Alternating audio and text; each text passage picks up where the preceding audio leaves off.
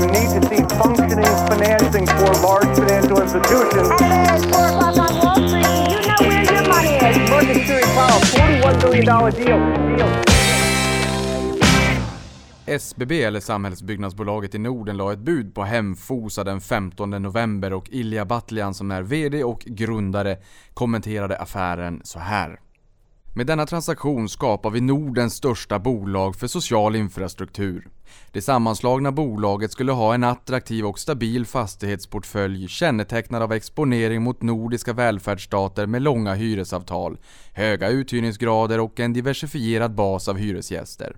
Det är en portfölj med noterbart låg risk tack vare den unika kombinationen av samhällsfastigheter med norska och svenska staten som största hyresgäster samt svenska reglerade hyresrätter.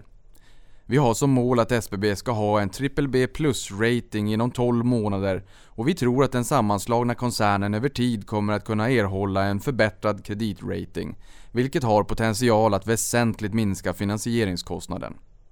Ansvarstagande ägande med hållbarhet som en central del i affärsmodellen är en viktig del av vår kärnfilosofi och vi tror därför att vi, i detta hänseende, är rätt partner för Hemfosa och att våra bolag tillsammans skulle ha en mycket spännande framtid.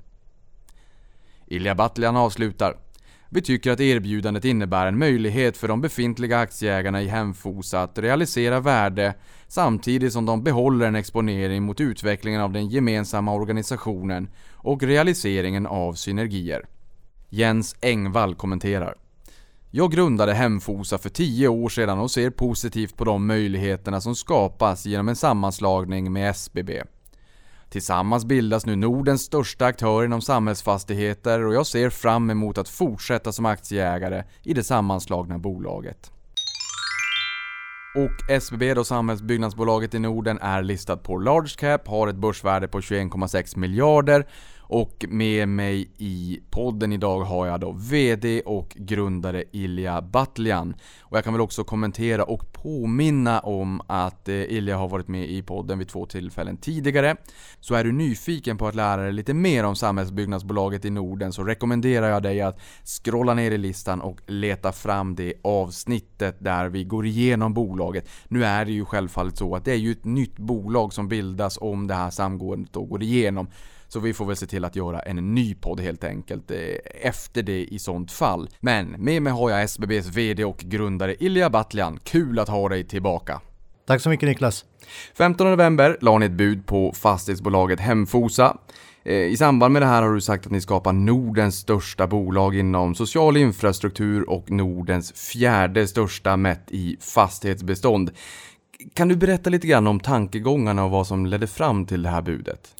Samhällsbyggnadsbolaget är idag eh, ledande fastighetsbolaget eh, när det gäller social infrastruktur i Norden. Vi äger äldreboende, skolor, LSS-fastigheter i Norden och eh, svenska hyresfastigheter.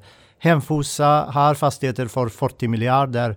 Det sammanslagna bolaget kommer att ha 70,5 miljarder proforma siffror från Q3 i social infrastruktur och därmed vara en väldigt stark aktör som kan attrahera en stor eh, internationell eh, aktieägarbas. Mm. Vi, ehm, just det här med åldrande befolkning, det är ju en, en, en megatrend, inte minst här i Sverige också. Och jag tänker mig att vi har tidigare sett eh, debatt kring vinster i välfärden när det kommer till operatörerna. Man skulle kunna säga att ni är ju mer av en leverantör då. För att ni borde ju vara relativt agnostiska till om det är eh, de privata eh, vårdinrättningar eller om det är stat, kommun och landsting som, som slutkunder. Kan du bara berätta lite grann om trenden med den här typen av, av eh, fastigheter? Jag har haft förmånen också att doktorera på matematiska modeller för att skatta framtida behov av vård och omsorg. Så att jag ska veta hur de eh, trenderna utvecklas och det ser vi redan idag att behoven kommer bli allt större när det gäller eh, till exempel äldreboende, inte bara i Norden utan över hela Europa, över hela utvecklade världen. Så det här är en, eh, en defensiv tillgång och vi är en leverantör av infrastruktur. Så att för oss eh, spelar det ingen roll eh, om eh, det levereras av privata aktörer eller om det levereras av offentliga aktörer. Det viktigaste är att de här långsiktiga investeringarna görs. Därför det här är väldigt långsiktiga investeringar som måste göras idag för att det ska finnas äldreboende, för att det ska finnas en stark äldreomsorg också i framtiden. Mm. Eh, Hemfosa har ju både utestående stamaktier och sen har de ju även preferensaktier och budet omfattar ju självklart då båda aktieslagen men med lite olika villkor. Eh, totala värdet uppgår till 23 521 miljoner eller 23,5 miljard kronor då. Och vederlag här för aktierna erbjuds enligt Mix and Match kallas det för istället för 100% eh, kontant vederlag då. Vad innebär det här Mix and Match och varför väljer ni den här metoden? Vi tycker att eh, den här affären kommer att skapa stora värden för, eh, för alla aktieägare och det är därför som eh, vi har velat ge till nuvarande aktieägarna i Hemfosa ett väldigt starkt bud. Premien är mellan 22 till 27 procent beroende hur man räknar. Så att eh, det är från början eh, ett mycket starkt bud och sen har vi velat ge möjligheten att man både realiserar värden eh, idag men också har möjlighet att, att vara med på det framtida värdeskapandet. Det är därför som vi har sagt 45% kontant, 55% aktier men också att man ska kunna välja för att det finns en hel del långsiktiga investerare som ser att det skapar stora värden och som gärna vill ha större andel aktier. Det här med att skapa värden var ju någonting vi såg på marknaden också när det kommer till på kreditsidan för obligationsinnehavarna. Kan du inte berätta lite grann där hur marknaden, eh, kreditmarknaden reagerade på när det här budet aviserades? Kreditmarknaden såg direkt eh, det stora värdeskapande som blir eh, av att eh, SBB som är ett bolag som har en stark finansiell ställning och en investment grade rating köper Hemfosa som har relativt hög, relativt hög belåning och relativt eh, kort kapitalbindning. Så Hemfosas eh, marginaler på räntemarknaden närmast halverades från eh, drygt 200 punkter till, eh, till cirka 100 punkter. Så att på det sättet har kreditinvesterarna redan bedömt att det finns stor sannolikhet för den här affären att den går igenom plus att den är väldigt bra för, för alla skuldinvesterare. Och där ser man ju också, vi kommer komma in lite grann på det också, hur det här eventuellt då sammanslagna bolaget, hur, hur, vilka synergier man kan dra därifrån och hur det här påverkar resultatet också. För det är klart att, jag menar, ser man på kreditmarknaden reagera så pass från 200 punkter ner till runt 100 punkter, det är klart att det innebär ju lite bättre fritt kassaflöde, lite mera pengar i, i plånboken helt enkelt. Och ni har ju identifierat en del synergier här som vi strax ska prata om. Men Metoden tillåter ju aktieägarna i Hemfos att välja på så mycket aktievederlag som möjligt eller så mycket kontantvederlag som möjligt. Alltså om man vill ha så mycket pengar som möjligt eller om man vill ha så mycket aktier som möjligt för att vara med på den här äh, fortsatta resan då helt enkelt och värdeskapandet. Ehm, kontantdelen då uppgår till maximalt 10 118 miljoner eller 10,1 miljarder då. Ehm, vad innebär det rent praktiskt och varför just exakt den summan? Det är, eh, det är på det sättet att, eh, som du säger Niklas, vi, vi har egentligen eh, tre alternativ eh, när, eh, när vi presenterar budet. Alternativ ett är mixen match, det vill säga man tar 45% kontant och man tar 55% i aktie. Alternativ två är att man säger jag vill ha 100% kontant och sen kommer man att få någonting mellan, eh, mellan eh, 45 och 100. Eller alternativ tre att man säger eh, att man tar 100% aktie och då får man någonting, en andel mellan 55 och 100. Dock har vi garanterat att de med relativt lågt antal aktier ska kunna få sin vilja fullt ut, det vill säga få 100% kontant.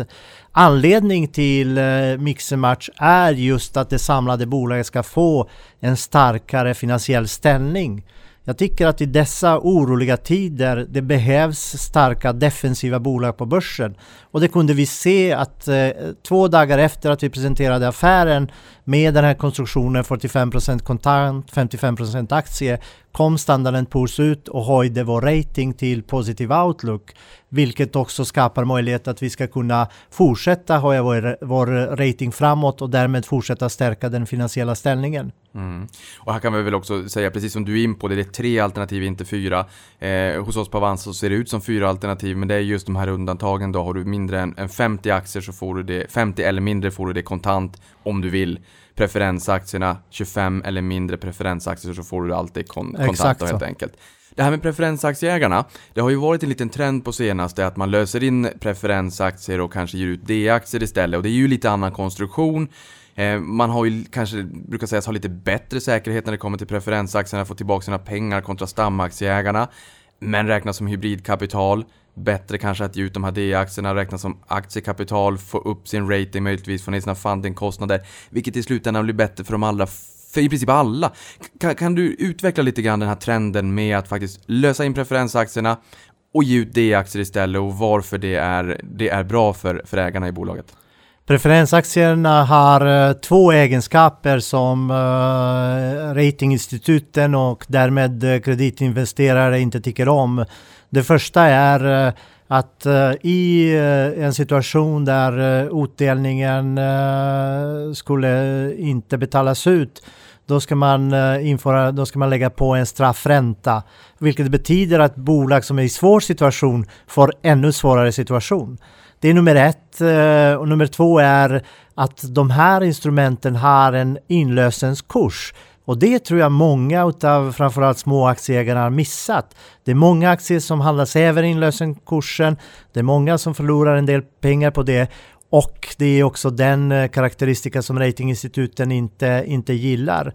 Till skillnad mot detta har du de aktier som eh, räknas eh, som 100% eget kapital plus att det inte finns någon inlösenskurs. Det vill säga om bolaget vill köpa D-aktier då måste man köpa dem på samma sätt som marknaden. Så jag skulle säga att eh, D-aktier är för till exempel investment grade-bolag som oss och Sagax och Akeli som har D-aktier även triggare instrument för alla aktieägare än eh, preferensaktier. Mm. Ehm, det, här, det enskilda utfallet i mix and match här påverkas ju av hur andra aktieägare i Hemfosa agerat. Alltså om det är många som vill ha kontant vederlag så då, då blir det lite utbud och efterfrågan. Då minskar sannolikheten att man får mycket kontanter om det är som man vill ha det. Och vill man ha mycket aktier eh, och alla vill ha mycket aktier, ja men då minskar ju sannolikheten att man får väldigt mycket aktier då så att säga i det här mix and match förfarandet. I och med att man får välja på om man vill ha mycket aktier eller mycket kontant. Ehm, kan du utveckla lite grann hur det här fungerar i praktiken? I praktiken eh, kommer man eh, då att eh, uttrycka sina önskemål att eh, man önskar till exempel 100, 100%, 100% aktier. Sen eh, går man igenom tillsammans med settlementbanken eh, alla enskilda utfall och sen räknar fram och, gör en mix och match så att eh, på det sättet ge de flesta så nära deras önskade antal kontant eller aktier som möjligt. Men i slutet av dagen kommer utfallet att vara 45 procent kontant och 55 procent aktier.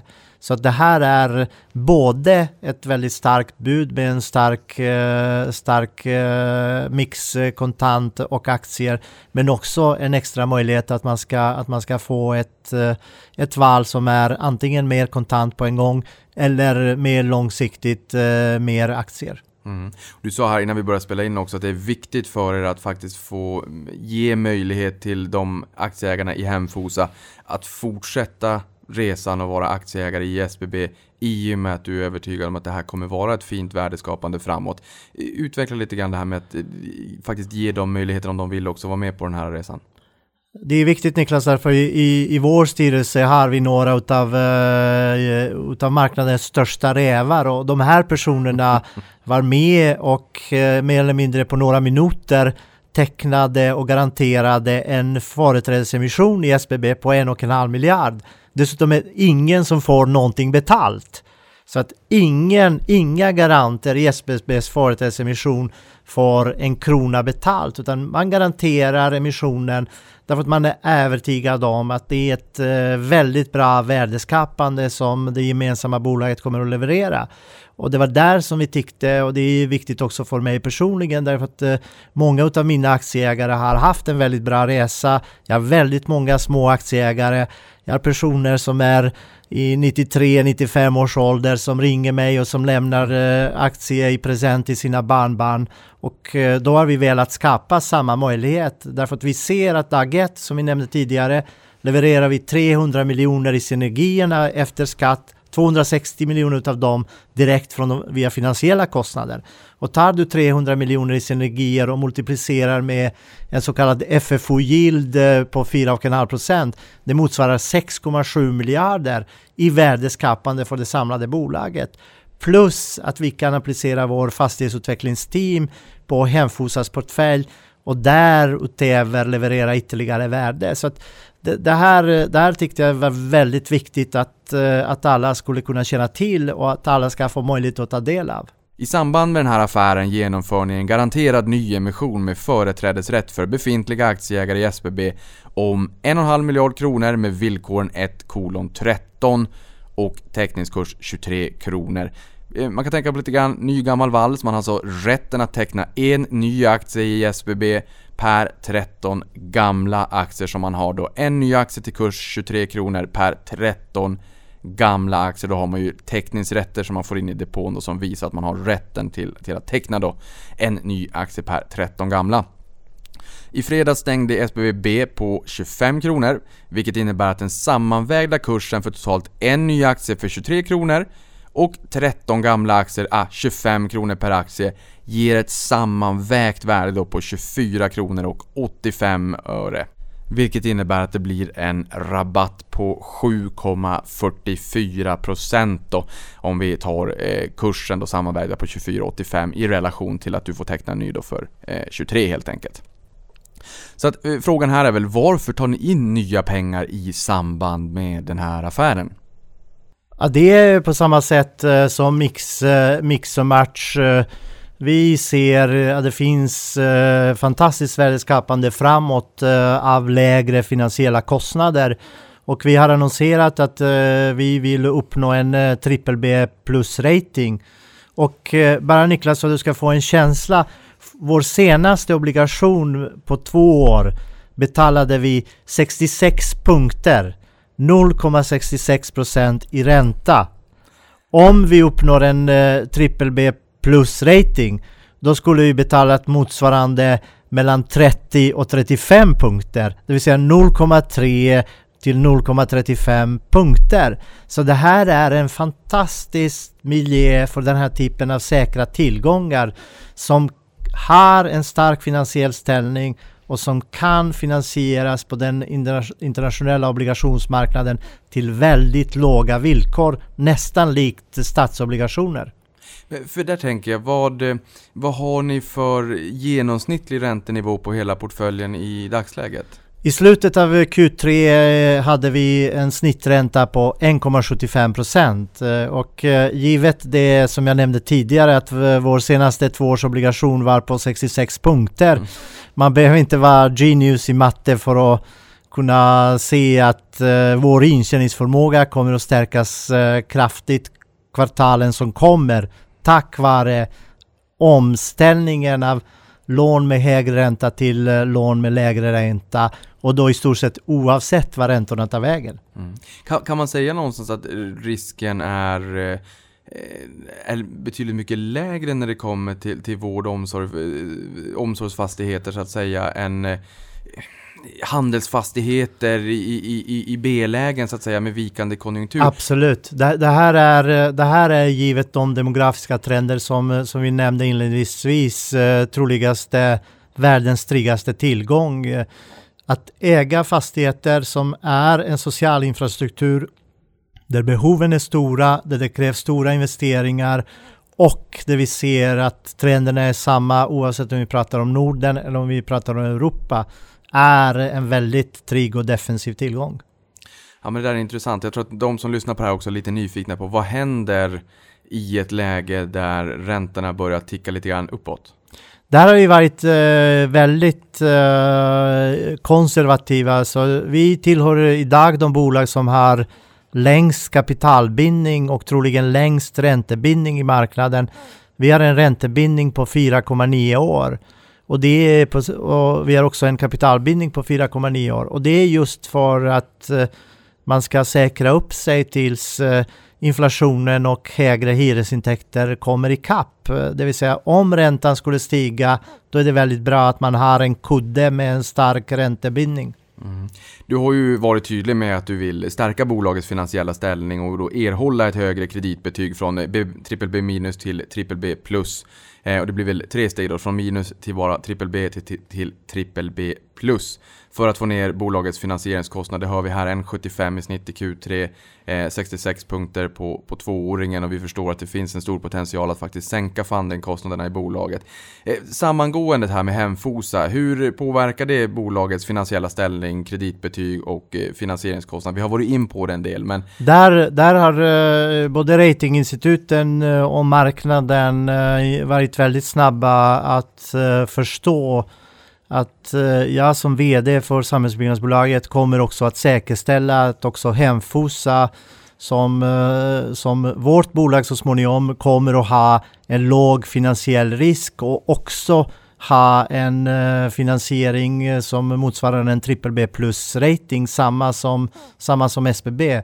Hemfosa har idag relativt hög belåning på 58 procent och den måste komma ner avsevärt och det är också därför som vi har varit tydliga att vi kommer att genomföra vissa försäljningar efter att vi har genomfört affären. Mm.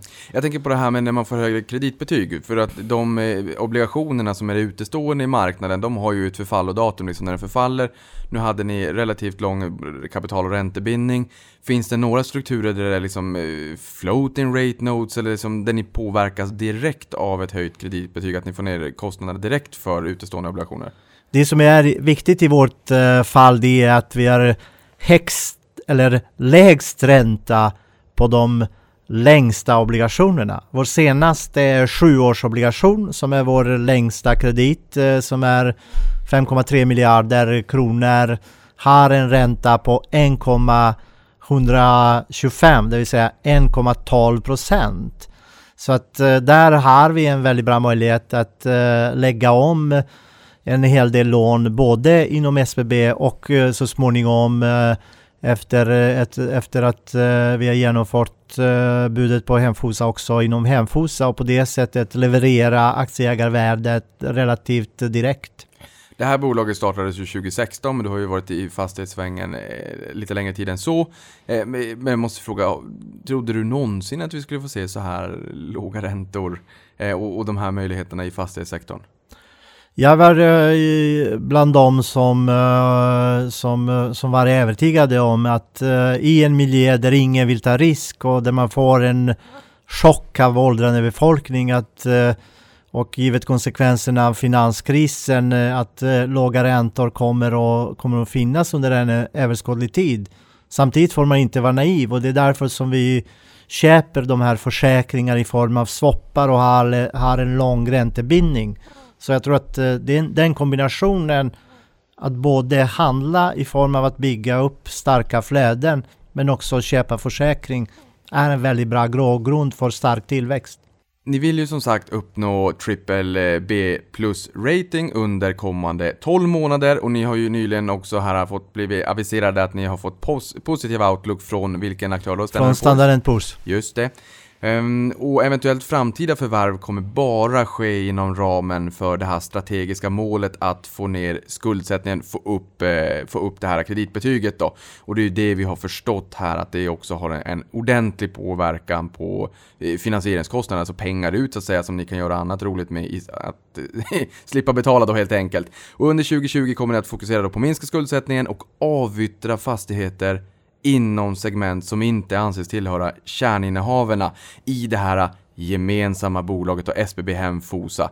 Eh, utveckla lite grann, inte tillhöra kärnsegment, vad, vad innebär det? Ja, det är så att eh, inom, eh, inom Hemfosa finns eh, cirka 25 procent av portföljen som är eh, väldigt nära kontor, som är antingen kontor eller samhällsfastigheter med stort inslag av kontor. Och eh, vi tycker att i, i den här konjunkturläget och i det här eh, läget i cykeln att eh, eh kontor är eh, mycket högre risk än våra äldreboenden eller våra skolor eller våra hyresrätter. Och därför eh, tänker vi att vi skulle sälja eh, de fastigheter som har högt inslag av kontor och ersätta dem helst med nya hyresrätter eller nya äldreboenden eller nya, nya, nya skolor. Så det blir det blir en typ av eh, recycling av kapital eh, inom, eh, inom ramen för en stark finansiell position. Så när ni då ska trycka på säljknappen, då tänker jag här, vad, jag menar, pratar vi Stockholms bostadsmarknad så vet vi att det, det finns ett sug där, sen kanske bankerna sätter liksom regler som gör att det dämpar eh, prisutvecklingen lite grann och amorteringskrav och sådär. Men, men det har ändå varit en stark, ett starkt tryck uppåt på bostadspriserna. Eh, hur ser det ut i de här eh, sam, vård, omsorg och samhällsfastigheterna? Nu ska ni ut och sälja, även om det liknar lite mera kontor, men liksom hur eh, det finns en väldigt stark efterfrågan. Eh, Sen vi annonserade budet eh, och berättade också, vi har varit väldigt transparenta med budet, eh, både när det gäller vår finansiella ställning, när det gäller att vi kommer att stärka den, att vi kommer att fokusera på att stärka kreditratingen och att en del i detta kommer att vara försäljningar och, och jag tror att marknaden har uppskattat det så att vi har fått väldigt många som, som är intresserade av, eh, av de fastigheter som, eh, som eh, man kan tänka sig att vi, att vi ska kunna sälja. Så att jag är övertygad om att vi redan framåt, framåt sommaren nästa år kommer att kunna se att, att vi har stärkt vår finansiella ställning signifikant. Så lite grann säljarens marknad. Det är säljarens marknad och, och, och det är klart att eh, när räntorna är låga då är alla fastigheter väldigt bra tillgångar och, och vi är lite mer eh, riskaverta när det gäller fastigheter och, och, och då, då blir det för oss också en möjlighet att, eh, att se till att sälja de fastigheter som har högre inslag av kontur eh, och också få bra betalt för dem. Men, och de fastigheterna som ni vill sälja då, som inte, i det segmentet som inte utgör då kärn, kärnsegmentet framåt, är det de fastigheterna inkommande som kommer från Hemfosa? Ja, det är eh, en stor del av det som kommer från Hemfosa. Vi har någon fastighet i, i SBBs bestånd, eh, men vi, vi diskriminerar inte på det sättet utan vi ser det sammanslagna bolaget som eh, ett fantastiskt bolag som fokuserar på social infrastruktur. Och då ska man vara väldigt tydlig med att vår profil är lågrisktillgångar med långa kontrakt och då ska man också se till att leverera på det. Och de pengarna ni får in där eh, från försäljningslikviden, eh, går de till att beta ner skuldsättningen för att ytterligare då stödja så att säga ambitionen om kreditbetyget? En stor del utav dem kommer att och, eh, gå för att, eh, för att städja, städja kreditbetyget och minska den finansiella, den finansiella risken. Så att eh, det, där ser vi en win-win möjlighet och samtidigt som vi kan använda en mindre del för att eh, ersätta det med till exempel äldreboende eller skolor med, med långa kassaflöden så att det blir en förstärkning av den finansiella ställningen på två sätt. Både genom, eller egentligen på tre sätt. Genom lägre risk i portföljen, genom lägre skuldsättning men också genom tryggare kassaflöden. Hur förändras den eh, geografiska exponeringen eh, efter eh, samgåendet? Innan samgåendet eh, låg vi kring eh, 58 procent när det gäller vårt ägande i, i Nordens eh, största städer. Efter samgåendet kommer vi att landa någonstans kring 65-66 procent. Så att eh, det blir ännu starkare närvaro i Nordens största städer där eh, Oslo och Stockholm som är faktiskt Europas snabbast växande städer blir vår största marknad. Vi har ju pratat om kreditbetyget, men sista gången bara. Det här eh, från BBB minus till BBB plus. Vad innebär det i pengar? Ja, det är egentligen, eh, om man tittar på, på marginalerna, det är, närmast, eh, det är närmast en halvering av, av marginalkostnaderna. Så att vi presenterar att det samlade bolaget kommer under de första 12 månader rullande att ha eh, totalt 200, 300 miljoner i synergier, varav 260 miljoner i synergier när det, när det gäller finansiella kostnader. En eh, stärkning till BBB plus eh, skulle höja också det beloppet eh, signifikant. Förutom det då, de här 300 miljonerna eh, och 260 miljoner kronor för finansieringsbiten så har ni också identifierat en del dolda värden i Hemfosa. Eh, berätta lite mer om de här dolda värdena. Ja, vi har i SBB och det är en av de eh, bidragande orsaken till varför vi har kunnat växa så snabbt. Eh, Nordens bästa fastighetsutvecklingsteam och, och eh, det är klart att då, om det här teamet eh, med 7-8 medarbetare och med en bredd av, eh, av eh, konsultinsatser som, eh, som man har knutit till sig sen, sen 2010-2011. Om, om de får en starkare portfölj som hemfosas, det är klart att de kommer att leverera stora värden från den portföljen. Det, det, är, det är deras kärnverksamhet och de har alltid presterat och där ser jag goda möjligheter att de levererar aktieägarvärdet. Tittar vi på ehm, ägarlistan så att säga, nu när ni blir en ännu större aktör, eh, Nordens fjärde största mest- netto i fastighetsbestånd och liksom eh, en av de absolut största när det kommer till social infrastruktur då. Ehm, har det här rönt större intresse ännu så att säga av pensionsstiftelser, pensionsbolagen i och med som du säger att det här är en i relativa termer sett trygg tillgång med långa kontrakt och en, en strukturell trend som talar i favör för den här typen av fastigheter? Absolut. Eh, vi såg eh, faktiskt bara några dagar eh, efter affären att en av Nordens största pensionsförvaltare köpte aktier i SBB.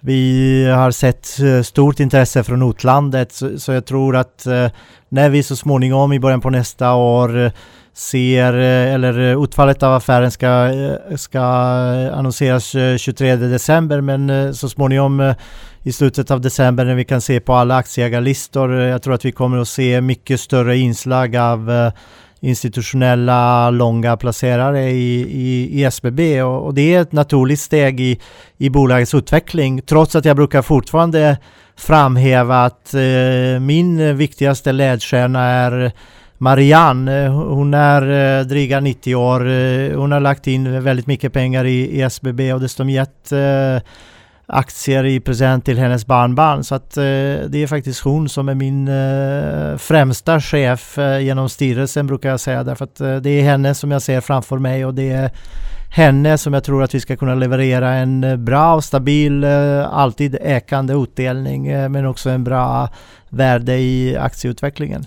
Fantastiskt, trevligt av Marianne där. Och jag, menar, jag, jag vet ju också att du har sagt tidigare att en investering i SBB, den vill du liksom kunna se att det blir en, en pengamaskin där man kan ge, ge, ge till barnbarn som ska ge den här stabila utdelningen över tid, växande utdelning.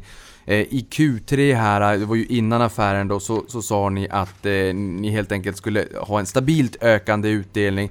Börja med 60 öre per aktie just nu då, att den ska öka stabilt över tid. Här funderar man ju lite grann på, eh, och den ska dessutom betalas ut kvartalsvis. Vilket många gillar när det kommer liksom trillar in lite Mm. utdelning eh, en gång i kvartalet. Jag undrar om ni inte är enda bolaget vars stamaktie ska dela ut kvartalsvis. Det låter jag vara osagt. Men, men står den här liksom eh, utfästelsen fast med stabilt ökande? Det måste ju vara ännu säkrare efter den här affären. Det blir ännu säkrare efter den här affären och jag hade gärna skrivit om jag fått eh, igenom mitt förslag att det ska stå att det ska eka åtminstone de närmaste hundra åren. Men eh, eh om man tittar då på, på siffrorna, styrelsen har uttalat eh, att man tänker föreslå 60 öre per aktie. Och 60 öre per aktie på en kurs på 24 kronor betyder 2,5 procent. Det är väldigt hög eh, utdelning för den här typen av trygga, av trygga tillgångar. Så att eh, jag, jag ser fram emot det och eh, jag ser att eh, vi fortsätter öka utdelningen eh, åtminstone 100 år framåt. Om man inte är riskavert är det bättre då att äga aktien än obligationen. Helt enkelt.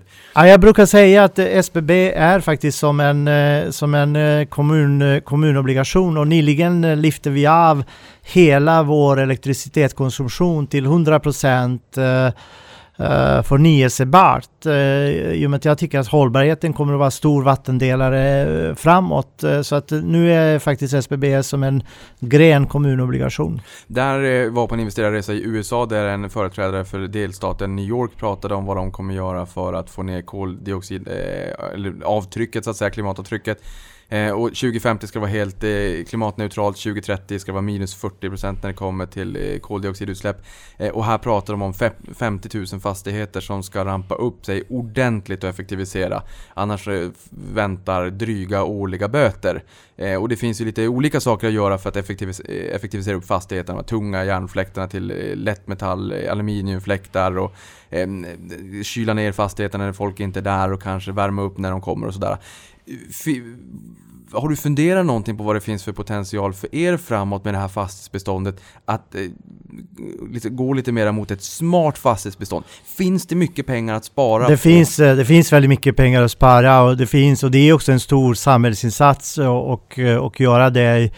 Eh, Jag menar, nu när vi lägger om, eh, det har kostat oss kanske 10-20 miljoner och, och samla alla, alla kontrakt och alltihopa och sen lyfta upp alltihopa och lägga om det till 100% förnyelsebart när det gäller elektricitetskonsumtion. Sen finns det också väldigt mycket som man kan göra för att minska själva konsumtionen. Alltså bostäderna är, eh, svenska bostadsbeståndet är relativt gammalt, byggdes, en stor del byggdes på 70-talet. Den måste renoveras och där är vi väldigt noggranna med att eh, renovera bostäder på ett ansvarsfullt sätt eh, och eh, i samband när vi, när vi renoverar bostäder och så tittar vi eh, i ett av våra områden nu att vi ska kunna installera solceller på taket som också, eh, där man kan också ha moduler som lagrar solenergi så att på det sättet förlänga den här användningen och också fortsätta sänka koldioxidutsläpp ytterligare. Jag tror att det här är avgörande fråga för, för oss alla och, och det här är ingen liksom en sån här vacker, eh, vacker grej utan eh, jag tror att det är där det finns stora aktieägarvärden och jag tror att de som väljer den vägen eh, det är de som blir framtidens vinnare och vi har redan sagt att så fort vi kommer i, i åtnjutande av Hemfosas bestånd då kommer vi också på samma sätt att, att lyfta hela det beståndet till 100% förnyelsebart. Det är, det är självklarhet. Jag tror att eh, många småsparare har kliat sig lite grann i skallen och funderat på hmm, vad ska jag välja av de här alternativen då som jag måste ta ställning till som aktieägare i Hemfosa oavsett om det är då stamaktieägare eller preferensaktieägare. Och i samband med offentliggörande av budet så värderade ni varje stamaktie i Hemfosa till 126 kronor och 15 öre och varje preferensaktie till 194 kronor och 63 öre. Vilket innebär en premie på 22,7% för stamaktien och 1,1% för preferensaktien då i förhållande till stängningskursen den 14 november, det vill säga dagen innan budet. Eh, det har ju kommit en del frågor kring hur man ska fundera, kanske direkt till er, även till oss. Eh, så låt oss gå igenom de olika svarsalternativen som man har. Om vi börjar med stamaktien, kan du gå igenom de alternativen och bara utveckla lite, lite grann hur man ska tänka? Ja, det är så att eh, det finns egentligen eh, enbart tre alternativ och eh, alternativ ett är 45 procent 45 procent kontant, det vill säga man får 54 kronor per aktie plus 55, 55 procent aktie, det vill säga man får 55 procent av 5,5 aktier. Och sen kan man välja mer aktier eller mer kontant och, och, och eh, säger man då att man eh, ska ha 100% kontant då kommer utfallet att vara någonstans mellan 45 och 100%. Säger man att man vill ha 100% aktier då kommer utfallet att vara mellan 55 och eh, och eh, 100% aktier. Så det finns inga andra alternativ. Det finns bara tre, tre alternativ. Och det, det som har komplicerat det här det är att man har eh, den här möjligheten att, eh, att de som har relativt få aktier kan få 100%, 100% kontant. Men det är del i kontantalternativet. Så att, det är bara tre alternativ. Och den som vill ha mera kontant då, då är det 120 kronor kontant per stamaktie i Hemfosa och sen har man ju lyssnat på ditt resonemang här eh, kring vad ni ska göra framåt i SBB så då får man ju liksom ställa de två emot varandra. Allting här i livet är ju en trade-off. Vill man följa med på den resan eller vill man ha 120 kontant? Absolut, absolut. Och, och, det är, och samtidigt eh, är det också eh, vi är alla aktieägare tillsammans, det vill säga våra val eh, får, påverkar alltid oss alla. Och, och det är därför som den här mix och match är inget, inget konstigt utan, eh, utan snarare tvärtom om, eh, om 45 procent av eh, aktieägarna väljer 100 procent kontant och 55 procent av aktieägarna väljer 100 eh, aktie, då kommer alla få sina respektive 100 procent kontant respektive sina respektive 100 procent aktie om man har olika val, vilket vi tenderar att ha, då kommer man att få utfall som är på skalan för de som väljer eh, större del kontant mellan 45, 45 eh, kontant till eh, 100 kontant och 100% kontant är 120 kronor per aktie.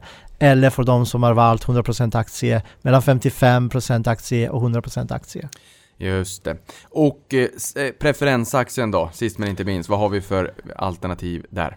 Och där har vi samma, där har vi samma tre alternativ och eh, alternativ eh, ett är mix och match 45 eh, kontant, eh, 55, 55 55 aktier och eh, i det här fallet får man D-aktier.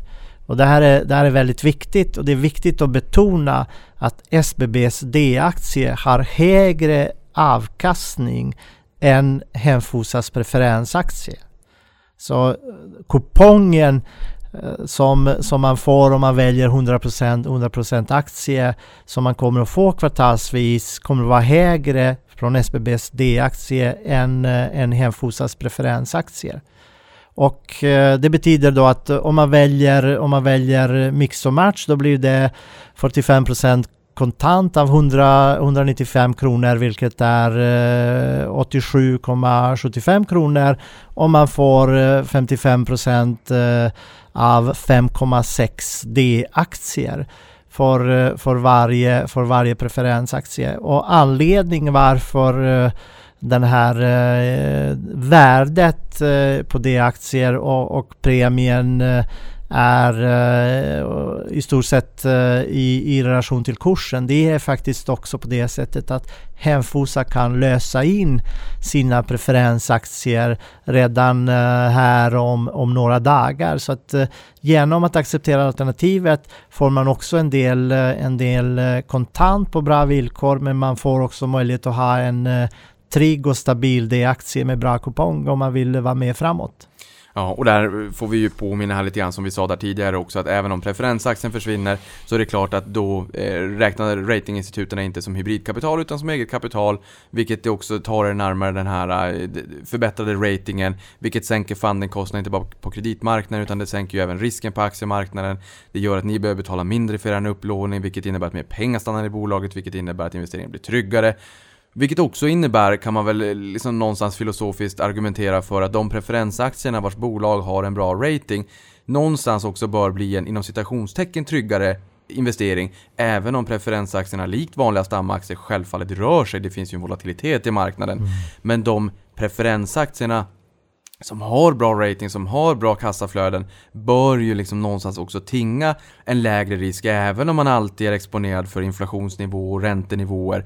Men, men det är ju kanske inte eh, de eh, preferensaktierna som har gett 8, 9, 10% och som har haft utmaningar operationellt utan det här är ju någonting helt annat. Nej, snarare tvärtom Niklas. Det är, det är exakt på det sättet och det är därför också som D-aktier eh, i en eh, investment grade ratad bolag eh, som oss och Akelius till exempel är lika trygga eller triggare tryggare än majoritet av preferensaktierna. Dessutom ger de en, dessutom ger de en, en, bra, en bra kupong. Så att det här är en viktig fråga för får aktieägarna att ta, ta ställning till att eh, det handlar inte bara om, eh, om själva preferensen utan det handlar också om att eh, en D-aktie är en långsiktig, eh, det är en långsiktig kupong eh, som i en situation där man har en stark eh, investment grade rating är en väldigt, eh, väldigt trygg, eh, trygg investering eh,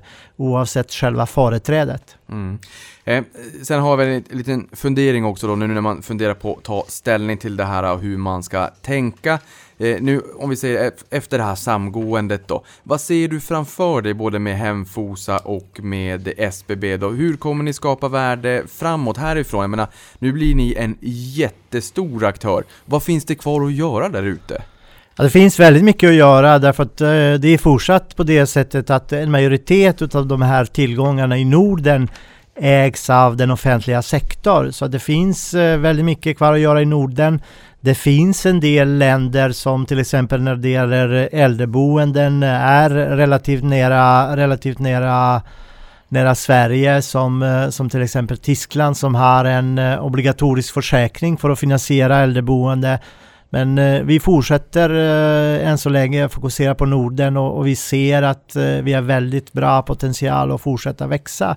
Sen som jag sa tidigare, det finns goda möjligheter för, från fortsatt lägre finansiella kostnader och det finns väldigt bra uppsida från eh, en stark och fokuserad eh, fastighetsutveckling och där tror jag att eh, vi har bara skrapat på ytan och där ser vi att vi kan leverera goda värden både till befintliga SBB-aktieägare men också till nya SBB-aktieägare tillkommande från, från Hemfosa-affären. Så att jag tror att vi tillsammans kommer att kunna ha en eh, väldigt trygg och stabil eh, växande tillgång. Mm, och eran eh, SBB B-aktien då, aktieslaget B stängde på 25 kronor i fredags. För de som gillar att sitta och räkna hemma på kammaren då. Vad, eh, hur påverkar det här resultatet per aktie framåt? Om, ta Q3 som exempel om vi räknar Proforma. Eh, om, liksom, som om samgåendet redan hade varit i hamn. Ja, det där är en jätteviktig fråga eh, Niklas. Om man tittar eh, på proforma siffror från Q3 då hade det sammanslagna bolaget haft hyresintäkter på 4,9 miljarder och eh, en, och en driftnetto på 3,5 miljarder. Tar man då hänsyn till alla kostnader och och eh, också drar av utdelningar för både hybrid, preferensaktier och nya D-aktier och lägger tillbaka de eh, synergierna, då skulle man landa på ett resultat på 2 miljarder 334 miljoner. Och eh, har man då 2 miljarder 334 miljoner delar med det totala, det maximala antalet aktier som blir efter att SBB för, förvärvar 100% av Hemfosa enligt med Mixermatch, då får man 1 miljard 352,4 miljarder aktier. Så 2 miljarder 334 miljoner genom 1 miljard 352,4 miljarder eh, blir 1,73 kronor per aktie. Så det är en väldigt eh, stark intjäning eh, och jag vet inte vilka multiplar man ska, man ska tillämpa men oavsett vilken multipel man använder då kan jag lova till Marianne att hon kommer att få en stark utdelning och fortsatt aktietillväxt. Det låter underbart. Tittar vi historiskt de senaste 50 åren så har utdelningstillväxten globalt varit på mellan 5 till 7%. Så att vi hoppas på att få 5 till 7% eller norr om det kanske till och med. Så att det blir en liten pengamaskin. Ilja, tusen tack för att du kom till podden och förklarade lite mer kring budet, kring tankarna eh, med affären. Så att vi liksom förstår vad vi ska klicka i. Stort tack för det. Stort tack för din pedagogiska insats. Tack så mycket. Where's your